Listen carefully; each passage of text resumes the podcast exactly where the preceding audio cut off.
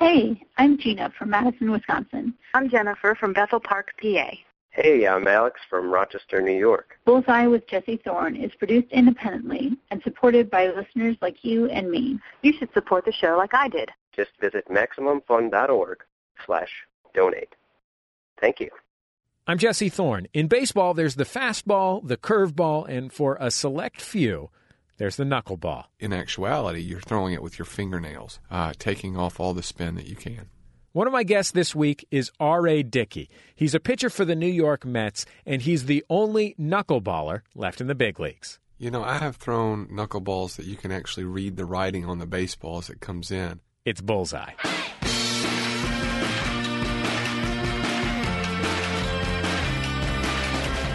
This week, Mets pitcher R.A. Dickey talks about fighting his way through 10 years as a marginal professional baseball player before giving himself over to the uncontrollable but devastating knuckleball. Plus, find out why he has a bat named Hrunting. Yes, that's the name of Beowulf's sword.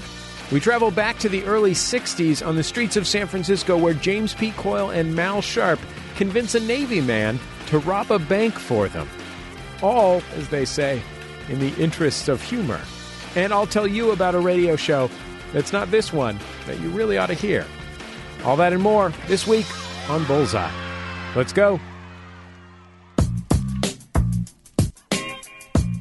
Every week on the show, we check in with one of our favorite culture critics to get some recommendations for things that are worth your time. This week, no different. We're joined by Mark Frauenfelder, one of the founders of BoingBoing.net, a directory of wonderful things, and the host of the Gweek podcast. Mark, welcome back to Bullseye. It's great to have you on the show as always.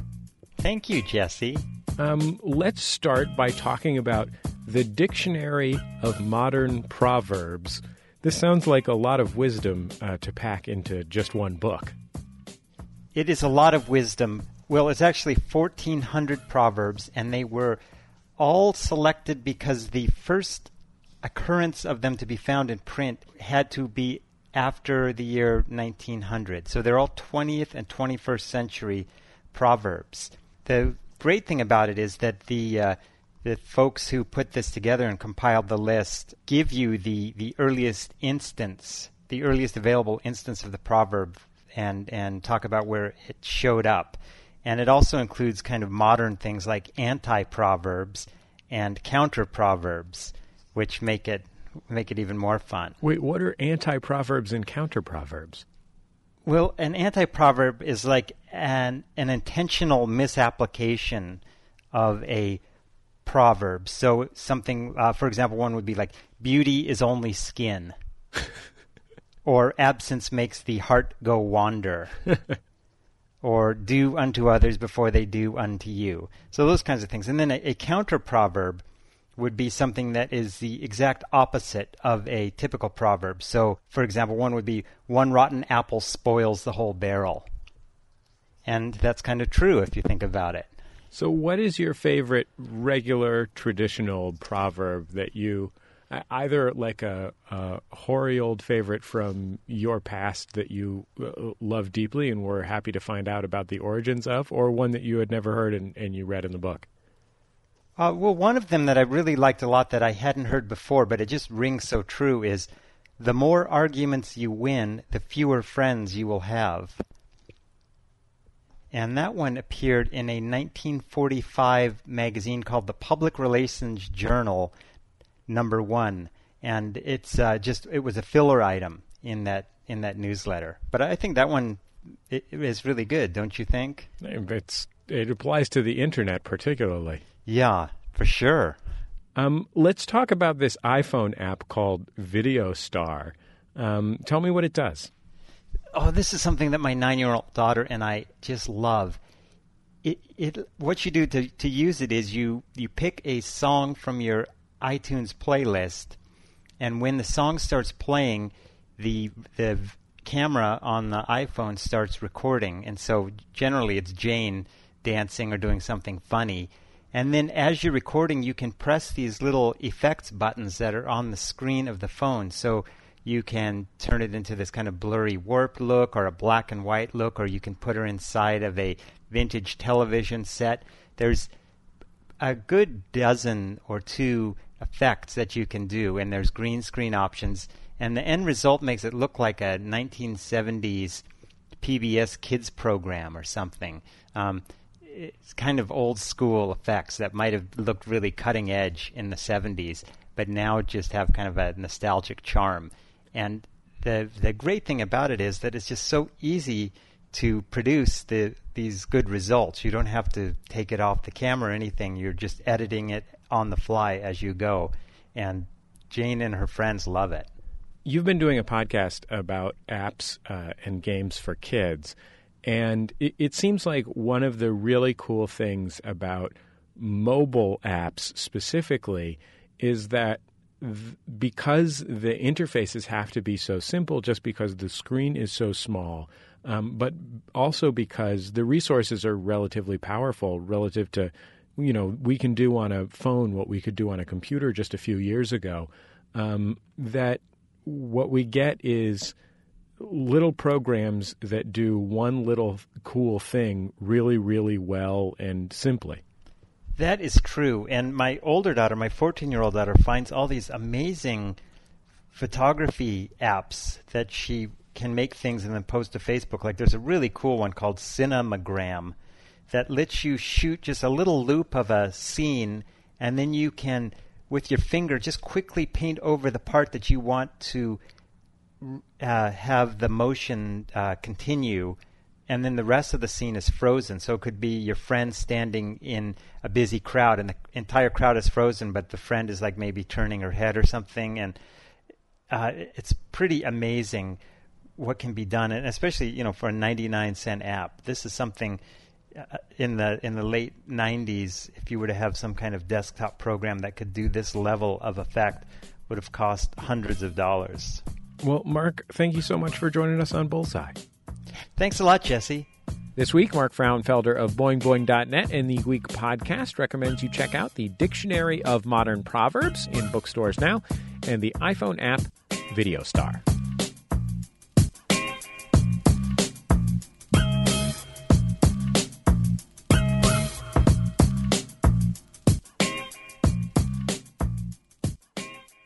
It's Bullseye. I'm Jesse Thorne.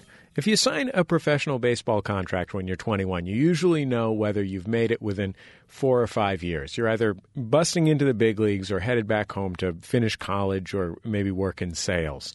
Not so for R.A. Dickey. He played his first pro season at 22, and his last year with significant time in the majors was 2010 when he was 35. At one point, he realized he'd spent seven years in Oklahoma City. People joke that he should run for mayor, but he just wanted to get called up to the Rangers. Today, at 37, he's, if not quite a star, then at least a comfortable major leaguer with the New York Mets. In his 16 years of professional baseball, he found out he was a freak of nature with no ulnar collateral ligament had his career end and be resurrected by a trick pitch, the knuckleball. He nearly died. He thought about suicide, and he saved his marriage by coming to terms with a childhood filled with horrible traumas. And because he's now a knuckleballer, even after 16 years of pro baseball, he's just getting started. His new book is called Wherever I Wind Up My Quest for Truth, Authenticity, and the Perfect Knuckleball. R.A., uh, welcome to Bullseye. It's great to have you on the show. Thanks for having me. No problem. Um, so let's first talk about uh, knuckleballs. Um, where did you first learn to throw the knuckleball? Well, I learned to throw the knuckleball first when I was a small boy. Um, my grandfather showed me the grip when I was probably eight or nine years old, and and from then on, I felt like it was, uh, you know, a, a pitch that I could throw to my to my buddy in the backyard and try to hit him in the knee with it. Uh, and from there, I just always kept playing around with it for years and years and years until uh, eventually I, it became a pretty good knuckleball. And I always kind of used it sporadically, even when I pitched conventionally. When I was not a full time knuckleballer, I would still use the knuckleball uh, two or three times a game. Um, and so that's when I first learned, probably when I was eight or nine years old. I think uh, if someone doesn't really follow baseball, I think they've probably got a reasonable idea of what a fastball is because it's a you know a ball that's fast, and what a curveball is because it's a ball that curves. Um, but I, I think that someone who isn't a baseball fan might not even know what a knuckleball is. Sure. Um, maybe you could describe a, describe it a little bit because it really is so distinctive from anything else that uh, uh, you know a, a high level professional baseball pitcher throws. Right. And in the history of the game, there have probably only been uh, 70 knuckleballers. I think 60 or 70 knuckleballers in the whole history of baseball. Presently, um, I'm the only one left. So to throw a knuckleball, um, it's it's quite different because every other pitch that a conventional pitcher throws in his arsenal uh, is meant to impart a, a, type of spin onto the baseball in order to manipulate the break or to keep it true and, and straight. Um, but a knuckleball is antithetical to that in that you're trying to you're trying to take spin completely off the baseball. Uh, I do it by, by digging, you know, and the misnomer is it's called a knuckleball, and it's not called a knuckleball because you put your knuckles on the baseball. It's called a knuckleball because you take your fingernails on your pointer finger and your middle finger and you dig them into the leather of the baseball behind the seam. And you can see the knuckles sticking up, and that's why it is given the name of knuckleball. Is because those knuckles are visible when you're throwing the ball sticking straight up off the baseball. Uh, but the but the uh, the misconception is that you throw you actually throw it with the knuckles. You, in actuality, you're throwing it with your fingernails. Um, when that works, what happens? Well, you know, I have thrown uh, knuckleballs that you can actually read the writing on the baseball as it comes in, and and if that's happening, it's a very to to use uh, Gary Sheffield, who was a um, an all a perennial all star for a long time for a, a, multitude of teams. He said it looks spooky, and it can. It can. Uh, it comes in there uh, darting uh, several different directions before it it gets to the catcher's mitt. So by the time I release the ball out of my hand and it travels to the catcher's mitt, it may break four different directions before it ever gets there because those seams. Um, the ball has been thrown in a fashion where those seams are trying to they're they're, they're uh, being manipulated by that by the wind resistance against it created by the velocity of the baseball, as well as the humidity that's in the air, and those seams are really fighting against one one another to try to get to the front of the baseball, and that creates a a very chaotic movement and one that traditionally is hard to control, which is why you don't see a lot of knuckleballers in the big leagues. Is because it's a real difficult pitch to to, to, to try to to try to hone. So I, I mean, it is you know, and it's it's hard. It's hard to do. You know, I hold the record for most wild pitches in an inning, um, and that comes with the territory when you throw a knuckleball. Another key difference between a knuckleball pitcher and most, at least, contemporary Major League Baseball pitchers is that most pitchers who step out onto the mound are throwing something like as hard as they can. I mean, they may be able to muscle up an extra 5% and get an extra two miles an hour on their fastball in certain situations. But for the most part, you know, when they when they step when they step onto the rubber, they're they're giving it their all. Um, and when a knuckleball pitcher throws as hard as he can, he is in danger of losing the feel on on that pitch, and thus he has to he has to throw very differently than he's been sort of trained to for most of his life. Yeah, you know, it's uh, I had to when I when I switched from being a conventional pitcher to being a full time knuckleball pitcher. I had to unlearn what I had learned as a conventional pitcher and relearn a mechanic that could produce a ball that doesn't spin. And half of the battle is doing exactly what you said. It's it's kind of surrendering to the fact that you're never going to be who you were as a conventional pitcher. You're never going to be the guy that threw throws in the mid 90s again. And um, the knuckleball works best when you're operating at about 75% capacity. So I'm out there basically just trying to get a, you know, feel like I'm throwing a good game of catch with my with my with my buddy.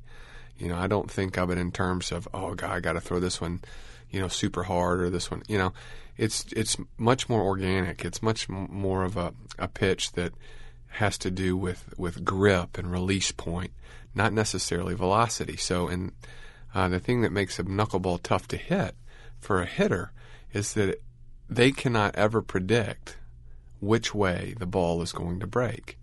Uh, whereas other pitches, they can read the spin of the baseball. They're so good, they can read the spin of the baseball and predict where it's going to be and get the barrel of the bat to the ball in that place. Well, with a knuckleball, you know, if I release it, if I don't know where it's going, you better believe the hitter doesn't know where it's going. So that's that's the beauty and the curse all in one in the pitch. It's Bullseye. I'm Jesse Thorne. My guest, R.A. Dickey, is a pitcher for the New York Mets. His memoir is called Wherever I Wind Up My Quest for Truth, Authenticity, and the Perfect Knuckleball. I want to talk to you a little bit about um, your life because you've had a, a, really remarkable journey to get to the point where you're um, a, a, successful major leaguer now in, in your late 30s. Um, tell me a little bit about uh, your folks as, as you remember them uh, when they were uh, when you were a kid. You know, I was I was um, I was the a child that was born to a very young family. Uh, my mom had me; she was pregnant with me when she was 18, had me when she had just turned 19 and uh, my parents got uh, married basically because my mom had become pregnant with me, and um, that's a tough that's a tough way to start a marriage. And as they grew and as I grew up, uh, my parents ended up getting a divorce, and from there, I would split time as much as I could between my mom and my dad and go back and forth. But um, and I had a sister as well, so we would we would do the best we could. But it, it makes for a, a difficult a difficult um, and we came we came from pretty modest modest uh, means. You know, we were we were roughing it for a little while early on in my life, and and when my when my dad moved out and and my mom was working a couple of jobs just to get by, you know, you, you have to be a latchkey kid, and so that's how I kind of grew up. Do you think that one of the appeals of sports for you as a kid and as an adolescent, besides just that you were good at it, was that it is that sports are sort of fundamentally ordered and in a way, you know, even though you, you never know whether you're going to win or lose, they are predictable. You know the rules. Yes, absolutely. You know, the, the two things I was kind of drawn to growing up uh, were the military, things that were military and sports. And I, there's no doubt in my mind that there's this, there's something in all of us maybe uh, that craves structure, that create that craves uh, uh kind of knowing, the knowing of what's going, the predictability of what's going to happen. If I do this, like cause and effect. If I do this, this is going to happen if I work this hard, I'm going to be a good athlete. You know, if I listen to orders, I'm not going to get yelled at, so on and so forth. So I, I, I for sure think, for me, that there was this inner craving for, for, for some stability and structure um, that was not necessarily my real world. And so sports became a real sanctuary for me in that regard. You describe college recruiters, e- even when you were um, young in high school, d- saying that you know, that your defining characteristic as a pitcher was that you were a that you were a fighter that you know even though you weren't the hardest throwing kid or a kid with um, what they call an out pitch, which is to say a dominant pitch that you, you could throw to strike people out. Right. That you were uncowed by adversity. Uh, yeah, you know, I think that was something that other people recognized in me that I kind of uh, embraced as part of my identity as I grew up, and I think the foundations of that were, were laid from uh, a childhood of, of having to deal with some of the adversities that I had to deal with, uh, and I, I, th- I, guess one of the good things that came out of that, uh, of you know my experiences with sexual abuse and and coming from a divorced family, I think you find ways to survive. And um, that's that's what I did. You know, I would I would I had this kind of never give up mentality simply because I couldn't afford to. I felt like um, I felt like I had to do it harder and better than everybody else if I wanted to survive, and so that's what I tried to do. It's Bullseye. I'm Jesse Thorne. My guest, R.A. Dickey, is a pitcher for the New York Mets. His memoir is called Wherever I Wind Up My Quest for Truth, Authenticity, and the Perfect Knuckleball. It's about how he became a knuckleball pitcher and turned his life and career around. When you were in high school, you made a, a, an odd habit of um, sleeping in a just a broad variety of places that weren't your house. That's a nice way to say it. Thank you. I'm, I wonder. I wonder if you could describe them. I mean, some of them were, Sure. you know, the homes of uh, friends and teammates, Sure. um, but some of them involved breaking and entering. Yeah, you know, and, and I, I got, I, I, you know, some of that I really, I really regret, obviously. But you know, as a kid, again, speaking of those survival instincts, you know, I, I, I grew up um, in a different place than I went to school. I grew up uh, in a place called Antioch, ten, uh, Nashville, a suburb of Nashville, and I went to school in a, a more affluent place um, called Green Hills, and and my school was in Green Hills, but I grew up kind of on the other side of the track. So when I when I went to my all boys school at MBA, um, it was a little bit of ways away from where I lived. So oftentimes I would get in the practice of of going to the library, the school library, and looking through the classifieds to find streets that were close to MBA that were for rent. And then I would kind of do a drive by and and find um, vacant houses. And I would always have a sleeping bag and pillow in my trunk of my car. And um, if I didn't sleep in the car or with friends, I would I would I'd find a, a vacant house. And usually, Nashville's a a nice southern uh, place, and most of the time people are real trusting. And, and there was always usually a key under a flower pot or a mat or somewhere. I rarely had to to try to you know force my way in through a window or anything. I usually found a key, believe it or not, and, and I would I'd uh, unroll the sleeping bag and sleep in those vacant houses. Sometimes they would have furniture in them, sometimes they wouldn't. I usually would shy away with the ones with furniture in them because I felt like those were more likely to uh, invite people to come visit them or look at them. Uh, and I would I would go there late and get up early so no one ever saw me, and I never got caught. But you know that was a situation where I just I didn't want to go home at the time. I'd moved in with my father, and we we have stuff in common. We didn't have a lot in common uh, during that time, and and it was just a real lonely place. And I felt like at least there it was a loneliness of my choosing. You know, I didn't I, I wasn't reminded of how lonely I was. I could I could at least control that. I could control where I slept. If I wanted to sleep in a vacant house, great. If I wanted to sleep in my car, that was up to me. Uh, but at least I could control it. After a break, knuckleballer R.A. Dickey discusses the day that he was offered over $800,000 to sign his first pro contract, then had that offer taken away. It's Bullseye from MaximumFun.org and PRI, Public Radio International. Hey gang, Max FunCon East is already half full. If you want to come join us and our friends at WNYC in the Poconos for a weekend of fun and adventure. Yes, that's right, I said adventure. It's not true, but I said it. Then go to maxfuncon.com to get your tickets now before they're all gone.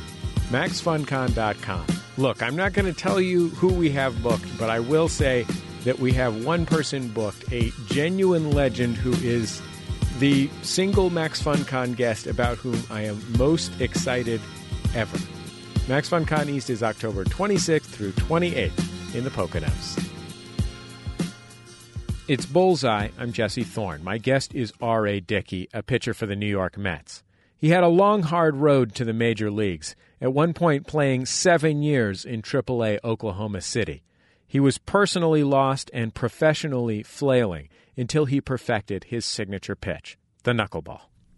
You write in the book about going to your first Fellowship of Christian Athletes meetings when you're in high school. Um, and you chose a word that I was really struck by, which was that you found some and were looking for some peace. Mm-hmm. Um, and you know, I, I you know, I, I, don't think I don't think that's necessarily always. I mean, the th- thing that people are the the specific thing that people are looking for in their relationship with God. Um, I mean, it's something that many are, but um, sure, you know, for someone who at that time in your life, you know, you were moving from place to place and you know trying to avoid your home and and dealing with a lot of things by essentially either compartmentalizing or mm-hmm. fighting, you know, and being a great fighter, you know, in athletic competition. Um, peace is a very different thing. And it seems like much of your growing up as as an adult has been about trying to get to a place where you can have some peace. Uh, I would agree. You know, I think uh, you know the, the use of that word. Um, kind of kind of got its genesis for me because I always felt like I was running from something whether it was myself or the pain of a, a broken past or um, people who I didn't believe could identify with who I was. Or there were a lot of things I was always running from, and I always felt out of breath, uh, figuratively. You know, I was always gasping for air, and you know that word peace just means to me that I was, I found a place I could catch my breath, and my faith has always been that place for me uh, thankfully, you know, and, uh, and that's that's kind of where it originates. Uh, you know, is it's just that that feeling of of being able to catch my breath um, and see things more clearly, um, because, like I said, it was it's difficult always running, always looking over your shoulder, feeling like the next trauma is around the corner. And I was, you know, I got, and look, you know, I I, I kind of got into my faith in seventh grade, eighth grade, but um, it wasn't until I was 32 years old where I really felt like uh, I was given the gift of, of being freed from a from a real uh, tough past. You were um, you were a, a, very successful high school and college pitcher, and were drafted in the first round in the middle of the first round, which um, normally means a very significant signing bonus for a baseball player. This is after your junior year of college. Right. And you were offered a you were offered a bonus of about half a million dollars, if I remember correctly. It's like eight ten, eight hundred and ten thousand. Oh wow, that's more than I remembered. Yeah. um, that's no joke. So um, tell me tell me about what happened after you um, went to the Texas Rangers general manager's office and and sat down there with your agent and they told you what their offer was going to be. Yeah, well, you know, we had a, I had pitched in the 1996 Olympic Games. We'd won the bronze medal, and I was I had kind of uh, we negotiated through the Olympics and finally settled on the eight hundred and ten thousand dollars as a signing bonus. I was the 18th pick overall in the in the June amateur draft that year, and that was in 1996. And so we had agreed in principle to that figure, and I was going to fly down after the Olympics and sign my contract throughout the first pitch, meet Nolan Ryan. I was drafted by the Texas Rangers. And so I went down there and did my physical, which all first rounders really have to do. And uh, they had, they put me through a test called the valgus stress test. And it's where you, you put your arm in this apparatus and they apply some pressure from the back and then they take a picture, an X-ray from the top. And I'd never been a hurt. I'd never been hurt a day in my life. Never missed a game. Never missed a practice. And so I had, you know, I had nothing to hide. And so I left that doctor's office thinking everything was okay. And when I got to to um, Doug Melvin's office, he called my agent inside without me and asked me to wait up, wait out on the on the balcony of the office, and so I did. And my agent came and got me, and I sat down across from Doug Melvin. He said, "We think there's something wrong with you. We think there's something wrong with your arm, and we're we're retracting our offer. And instead of the eight hundred and ten thousand dollars, we're we don't know if we even want to sign you, and we'd like for you to go get a second opinion." Now at that point, you know, I was, I just I could hardly breathe. You know, I imagine winning the lottery and losing the ticket. You know, I mean, you just you, you don't know what's just happened. And so I left that meeting very distraught, not knowing what to do.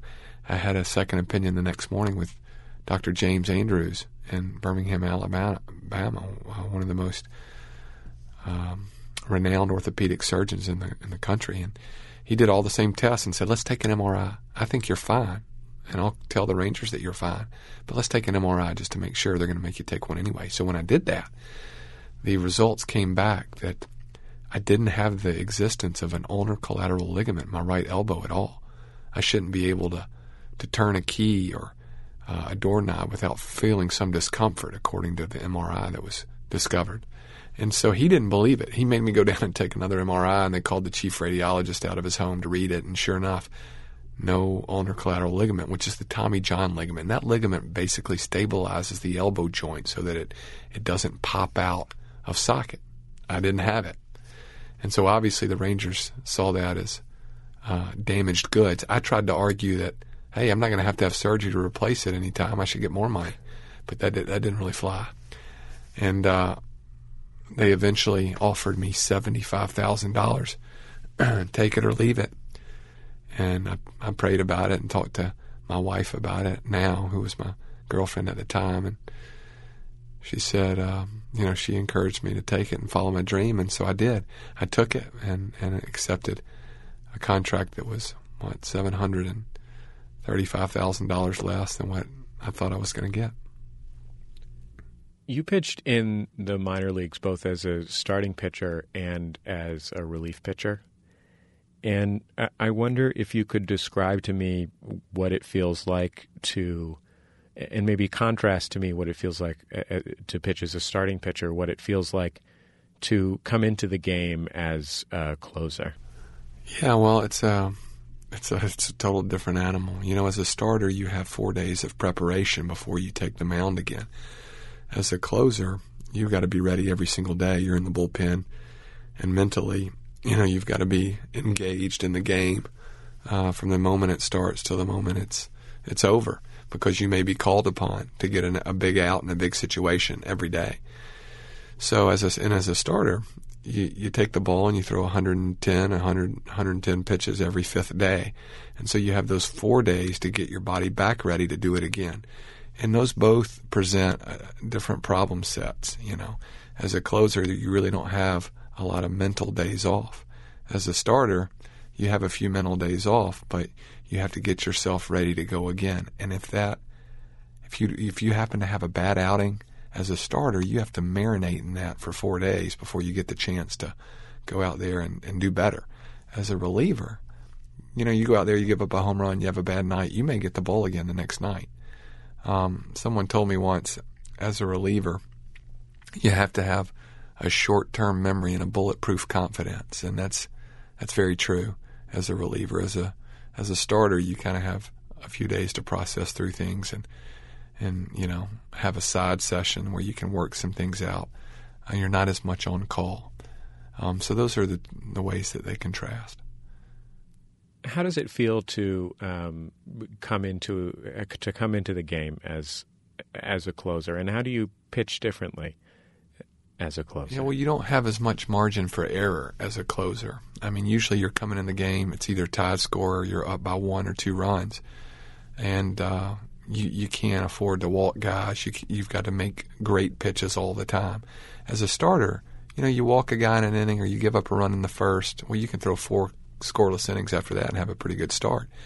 Um, but as a as a reliever, everything is magnified as a closer uh, everything is magnified. Every every walk that you have, every hit batsman, every home run you give up, because it's in the most crucial time of the game usually, and uh, or what people would perceive as the most crucial time in the later innings when the game is on the line. And so everything, the stage is huge. The stage is, is the most well lit stage that you can be on because everybody sees uh, what happens because you know you're you're in in the most important parts of the game. It's Bullseye. I'm Jesse Thorn. My guest, R.A. Dickey, is a pitcher for the New York Mets. His memoir is called Wherever I Wind Up My Quest for Truth, Authenticity, and the Perfect Knuckleball. It's about how he became a knuckleball pitcher and turned his life and career around. You were in the minor leagues for a long time. um, I was trying to think of a way to put that, like, really uh, uh, kindly. No, it's all right. It is what it is, you know. Yeah, I mean, you you were you were in the minor leagues as a conventional pitcher for longer than most, and I think the reason is that you were um, that you were a, about as good as a minor league pitcher can be, um, without being good enough to be good enough to stick in the major leagues.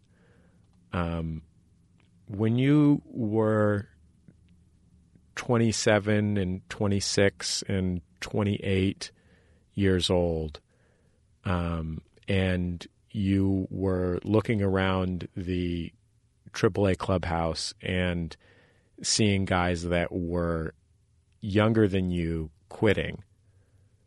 Um, how did you feel about staying a professional baseball player? I mean, you, mm-hmm. so much of your identity was tied up in being a fighter. Yeah. But you also, by that time, had a family, and you know you're obviously a smart and capable guy who who could get a real life job if if he needed to. You know. Well, um, you know it's it's tough. Uh, I think one of the things I was always constantly balancing was what is my responsibility uh, to my family um, because you're you're not you're making you know twelve hundred, thirteen hundred, you know maybe two thousand dollars a month for the months that you're playing, which are you know it's about five and a half months as a minor leaguer. You're only making that money for the months that you play. I mean, it can be a, a tough lifestyle uh, as a minor leaguer, as a career minor leaguer, which I was for a lot of my career. And besides that, your your wife and your family have their lives compromised. I mean, oh, you, yeah. you write yeah. you write in the book about your your wife who yeah. you know graduated from college at the top of her class and essentially had to work retail and retail like jobs just because what other job can you get when you sort of breeze into town and who knows when you might leave right no you're absolutely right you know i i, I uh, the beginning of my career i asked her to put everything on hold and you know, um, in order for me to to to pursue what I was going to pursue as uh, trying to get to the major leagues. And she worked everything from the limited retail to to uh, teaching uh, senior citizens water aerobics to uh, borders check borders books check out. I mean, she did it all simply just to uh, follow me around in an effort to support me in what I wanted to do. And so, you know, and and and this is the the, the irony, not the irony, but the the beauty and the and the poetry in it is that she never I, I can I don't know if I can ever remember her saying a resentful word because of it. Like she gladly did it, you know, and she and, it, and that was one of the reasons to your first point, to your first question about seeing younger people quit. My wife wouldn't let me quit. Um, she didn't want me to have a singular regret. And if it weren't for her, uh, I would have never pursued it longer than I did, as long as I did. Uh, she just she would not let me. And, and, as much of a fighter and a survivor as I am, uh, you know, she really encouraged me to to hang in there. And a lot of times I wanted to give it up, even in the darkest places. Uh, you know, she was sitting there saying, "You're going to regret it if you if you quit." And uh, so I kept going, uh, despite how hard it was.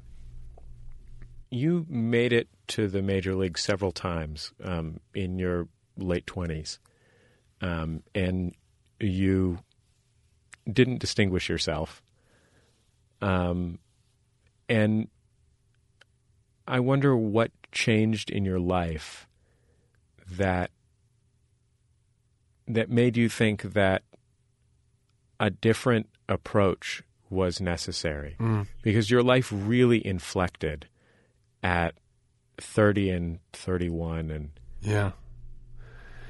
Well, I think uh, a lot of it was just one of the things I felt like I was given as a gift as a human being was, and we're all given different gifts in this world, you know. I think one of mine was, um, at least athletically, um, a measure of being of self awareness, and I uh, I knew that I was mediocre as a as a major league baseball player.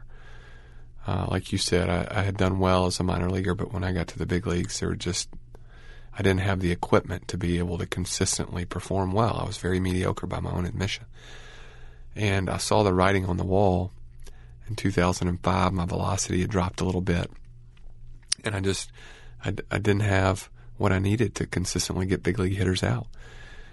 And that's when I, I realized that if I wanted to keep going, I had to come up with something that I could, a weapon, if you will, that could get big league hitters out consistently.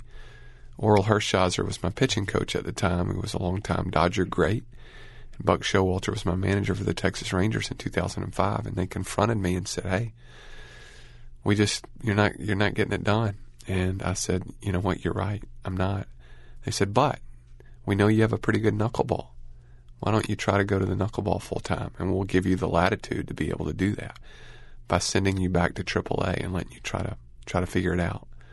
And so, because I was self-aware and knew that I didn't have much to offer as a conventional pitcher anymore, I embraced that, went down to AAA, and began my journey as a knuckleballer. I mean, what's crazy about that is that what's so remarkable about the knuckleball is that at the time that anyone else's physical skills are ending, diminishing to the point where, you know, unless they're starting out at the top of the pile, you know, all the all the marginal all the marginal guys at the age of 30 are starting to stop being marginal and start being whatever's one step below marginal. you you you sort of pick this side path where knuckleball is the only kind of is the only kind of professional baseball player where where 30 is young. I mean, maybe left-handed situational relief pitcher, Okay, yeah, but besides that, yeah, that's a great point. like you you got to start over at 30, but on the other hand, you have to start over. Yeah, you're right. Uh, it is kind of the only the only niche that you can kind of fall into where you can have some real success in your your mid 30s to late 30s or you know 33 or 34. I really probably um, I really started to get it uh, when I was 33 or 34 years old for the first time. You know, I'd I'd, I'd, I'd been a knuckleballer for about two years when I finally got some things started to click. Uh, but yeah, it, you know, the knuckleball gives you that. It gives you that when you decide that you're going to embrace it and you have people who will support you in that. And that you have to have people who will support you. You know, the risk that to be a knuckleballer because basically you're saying when you become a knuckleballer, what you are saying uh, is I am not good enough, and if I want to make it, I've got to do this or I'm going home, and that's a tough place to be. Uh, it's a pitch of desperation. Most people turn to the knuckleball because they can't do what they once did well anymore. Uh, they have to come up with something else, and uh, that's what I did. Uh, and thankfully, I had people who poured into me in a way uh, that really enabled me to kind of get the foundations I needed to learn it well. It's Bullseye. I'm Jesse Thorn. My guest, R.A. Dickey, is a starting pitcher for the New York Mets. His memoir is called Wherever I Wind Up My Quest for Truth, Authenticity, and the Perfect Knuckleball. You know, it, it wasn't just committing yourself to the knuckleball that got you to the place where you could become a successful professional knuckleball pitcher. Um, your marriage fell apart to the point where you and your wife were separated and living in different houses. Um, at, at one point, you tried to swim across the Missouri River on a dare that no one dared you to do. on a self dare. yeah. Um, it's sort of like sort of like that scene in Cool Hand Luke about how many eggs he can eat. Only I remember this. only it's life threatening, and also you almost died. Yeah. Um, and it seems like the thing that you didn't have was the the ability to let go of the fighting and get yourself to the peace. Right. Right. No, that's a that's a, a good insight. I think you know, I am I am I am a man of uh, a myriad of mistakes. You know, um, from everything from you know raging at my family after a bad outing, or or um, you know not doing relationship well with my friends, or you know an act of infidelity on my wife, or you know I, I've made so many mistakes, so many, and I, I'll continue to make mistakes. Um, you know, my decision making has not always been sound.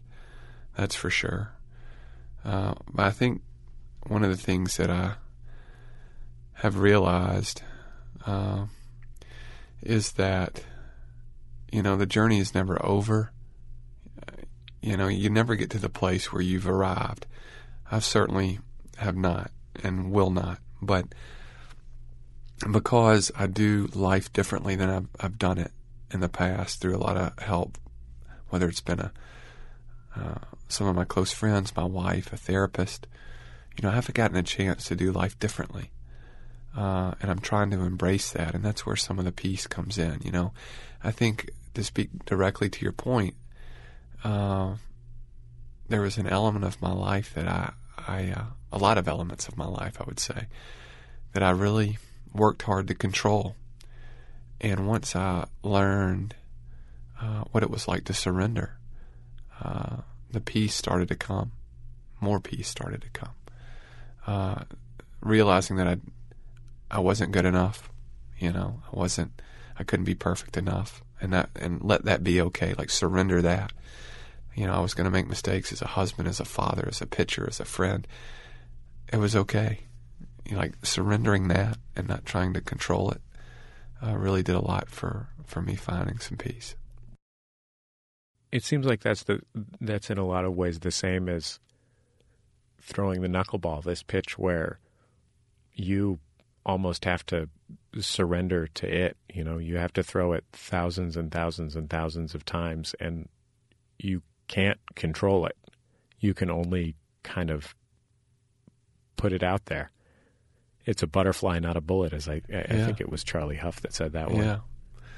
Um, no, that's that's so true. I, I think for me, and one of the things I talk about in, in my book is, you know, the parallel. I mean, my transcendence as a knuckleball pitcher in the major leagues directly coincided with my with my growth as a human being, and learning what it was like to surrender, and learning what it was like to trust.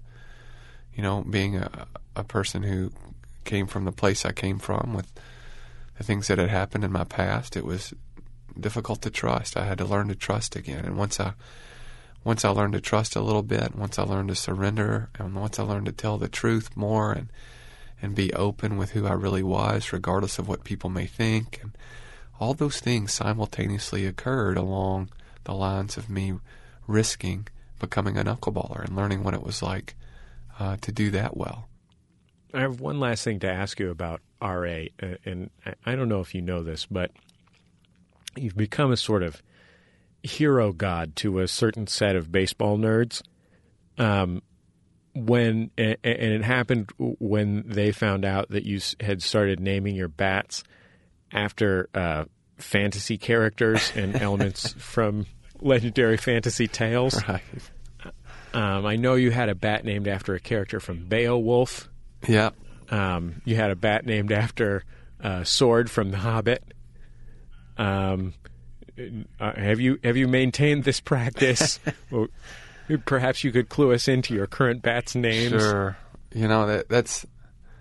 Uh, I just like to have fun with it. You know, my, if if the bats are symbolic of swords, you know, uh, then why not name them? You know, why not give them their own personality?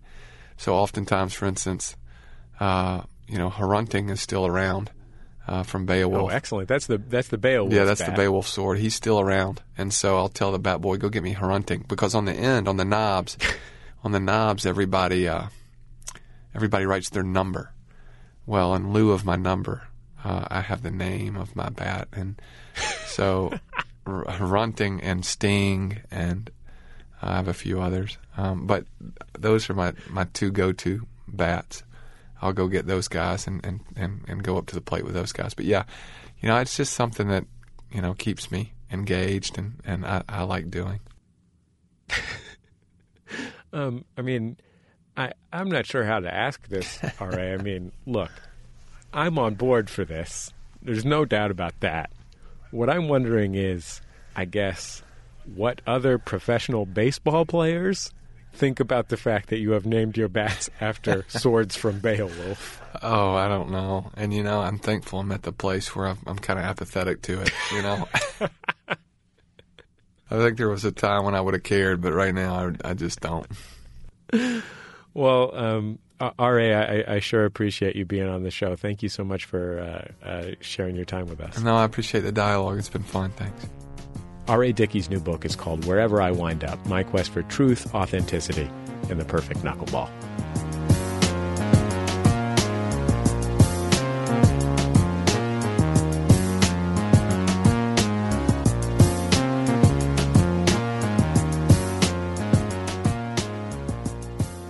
After a break, we'll travel back to the streets of early 1960s San Francisco, where James Coyle and Mal Sharpe convince a Navy man to rob a bank. All, as they put it, in the interests of humor. And I'll tell you about a radio show that you really ought to check out. No, not this one, another one. It's Bullseye from MaximumFun.org and PRI, Public Radio International. Production of Bullseye with Jesse Thorn is supported in part by the menswear blog Put This On, presenting the Put This On Gentlemen's Association. Members receive a handmade pocket handkerchief in the mail every 60 days. More information at putthison.com. And by Ask Metafilter. Thousands of life's little questions answered. Online at ask.metafilter.com. Bullseye's on Twitter. Follow us at twitter.com slash bullseye. In the early 1960s, James P. Coyle and Mal Sharpe roamed the streets of San Francisco, microphone in hand, roping strangers into bizarre schemes and surreal stunts. Originally recorded for KGO Radio and Warner Brothers Records, their archives have been preserved and compiled into a recent box set. These two men are imposters. On this actual archival recording, Coyle and Sharpe approach a military man near Union Square in San Francisco.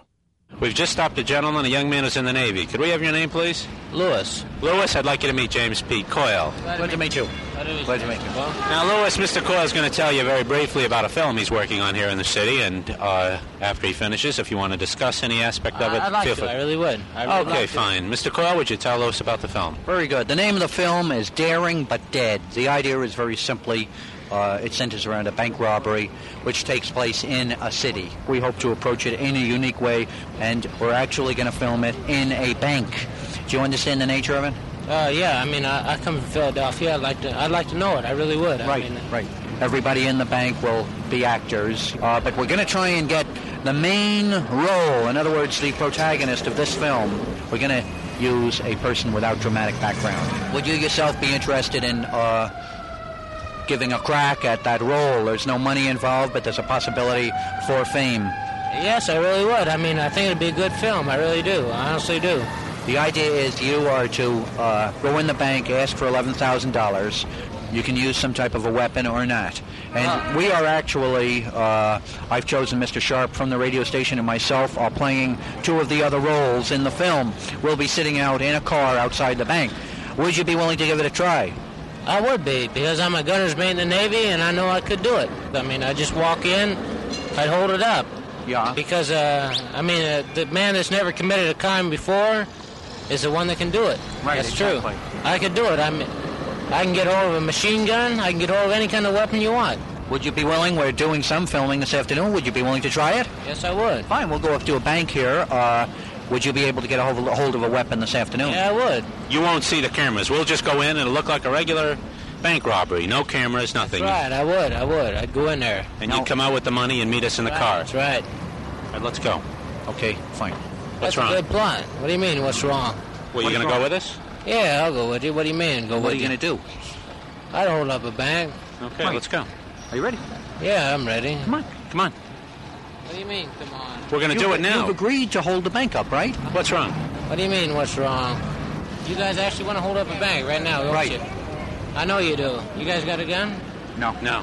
You were going to have the gun. You would be the guy who'd go in the bank. What kind of guys are you? We're just out to make a buck, and if we can use a guy that's got no criminal really experience. are, huh? Yeah. You guys are all right. Which bank you not yet? The bank right down on the corner. You guys just don't walk in there, huh? With You the walk gun? in. Me. You walk in. We wait outside in the car. You guys got a good scheme here. You know, we've discussed it with you pretty openly. You know the score. Yeah, yeah, yeah. We get you to go in the bank. You take the risk. We sit out in the car. We get the money. If you're caught, you know, you don't even know who we are. So we have no past association with you. That's right. See, if I get shot by the cop, but you guys don't know nothing. Yeah. right? we just drive Right. off. I'm You're a- lying there in the. I'm a stoolie, right? You're a See, pigeon. Yeah, You're a yeah, pigeon. yeah. You're lying on the steps of the bank, riddled with bullets, and we're driving across the bridge. Yeah, I'd want one of you guys with me Where? in the bank. Can we explain something to you? Yeah, yeah. You won't be angry with us? Nah, nah. This is all in the interest of humor. Let me say one thing. Yeah. Go right ahead. You two guys with a scheme like that, just stopping a guy on the street with a policeman right next to me, Yeah. you could actually pull off a job like that. Sure you you could. could. Three men. Right. I'm serious. That was a recording from the archive of James P. Coyle and Mal Sharpe. Their recent box set, These Two Men Are Imposters, is available at coyleandsharpe.com or in our store, maxfunstore.com. You can also hear Coyle and Sharpe recordings on our website, MaximumFun.org. Just look for the Coyle and Sharpe podcast.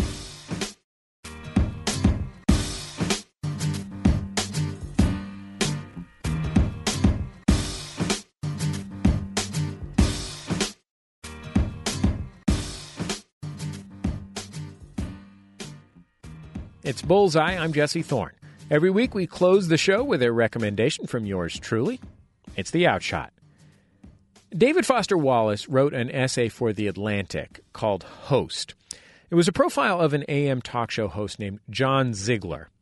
Really, though, it was a profile of talk radio.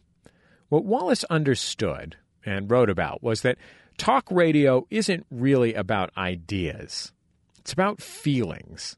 The call in show host's stock and trade is the incitement of emotion rage, indignance, once in a while, pity or sympathy. The talk show host uses his direct and intimate line to the listener, the special quality of radio, to stir the pot, to turn the thermostat up and up and up so that you'll call in, or at least not turn the dial. When you're a host like me, you get really in tune to that. I think that's part of why my public radio colleagues Terry Gross and Ira Glass are so into Howard Stern. My favorite master of that emotional thermostat, and yes, I'm going to use my radio show to recommend someone else's, is a guy named Tom Scharpling. What I love about Tom is that he's so fantastic at the emotional dramatics of the host, but at the same time, he's fantastic at satirizing them, too. And somehow his satire is more emotionally powerful than the source material, the stuff he's satirizing. It's quite a trick. Scharpling hosts a show called The Best Show on WFMU on the legendary Freeform station out of Jersey City, New Jersey.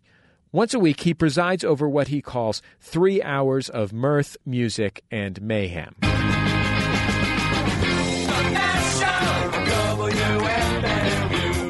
It used to be all music back when he started it, until a friend of his, Jon Wurster, had the idea to call in as the author of a fake rock book called Rock, Rot, and Rule.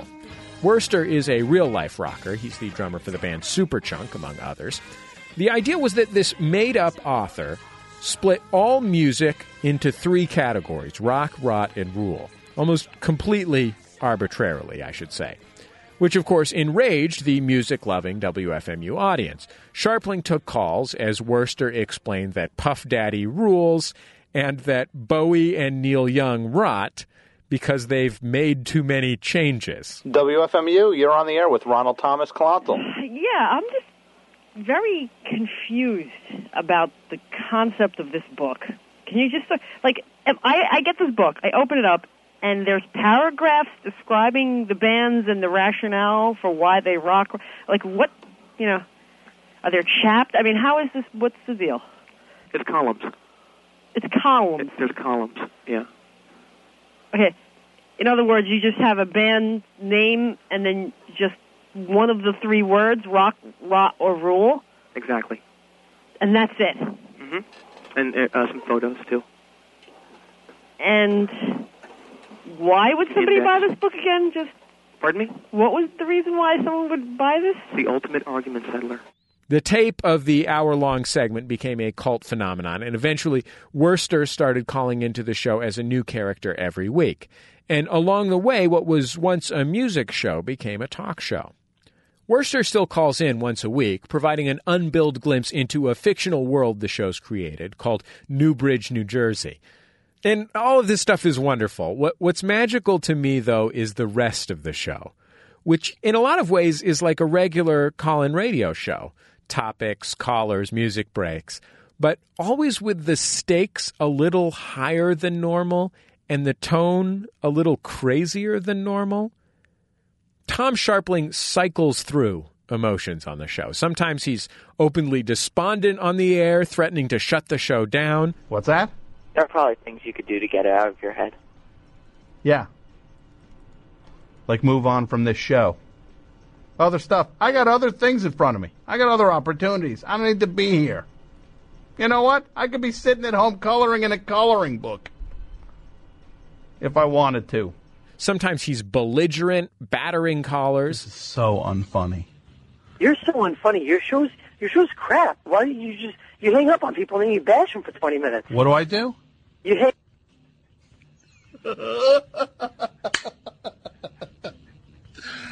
oh.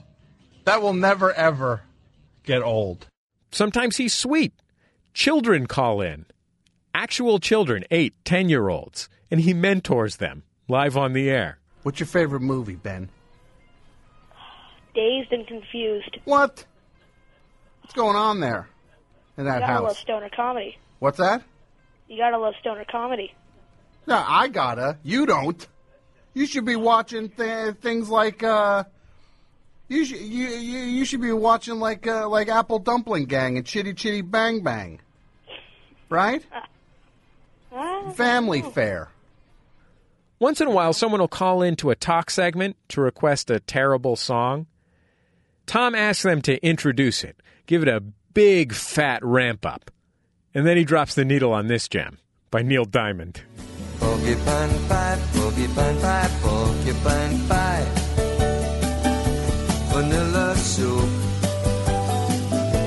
A double scoop, please.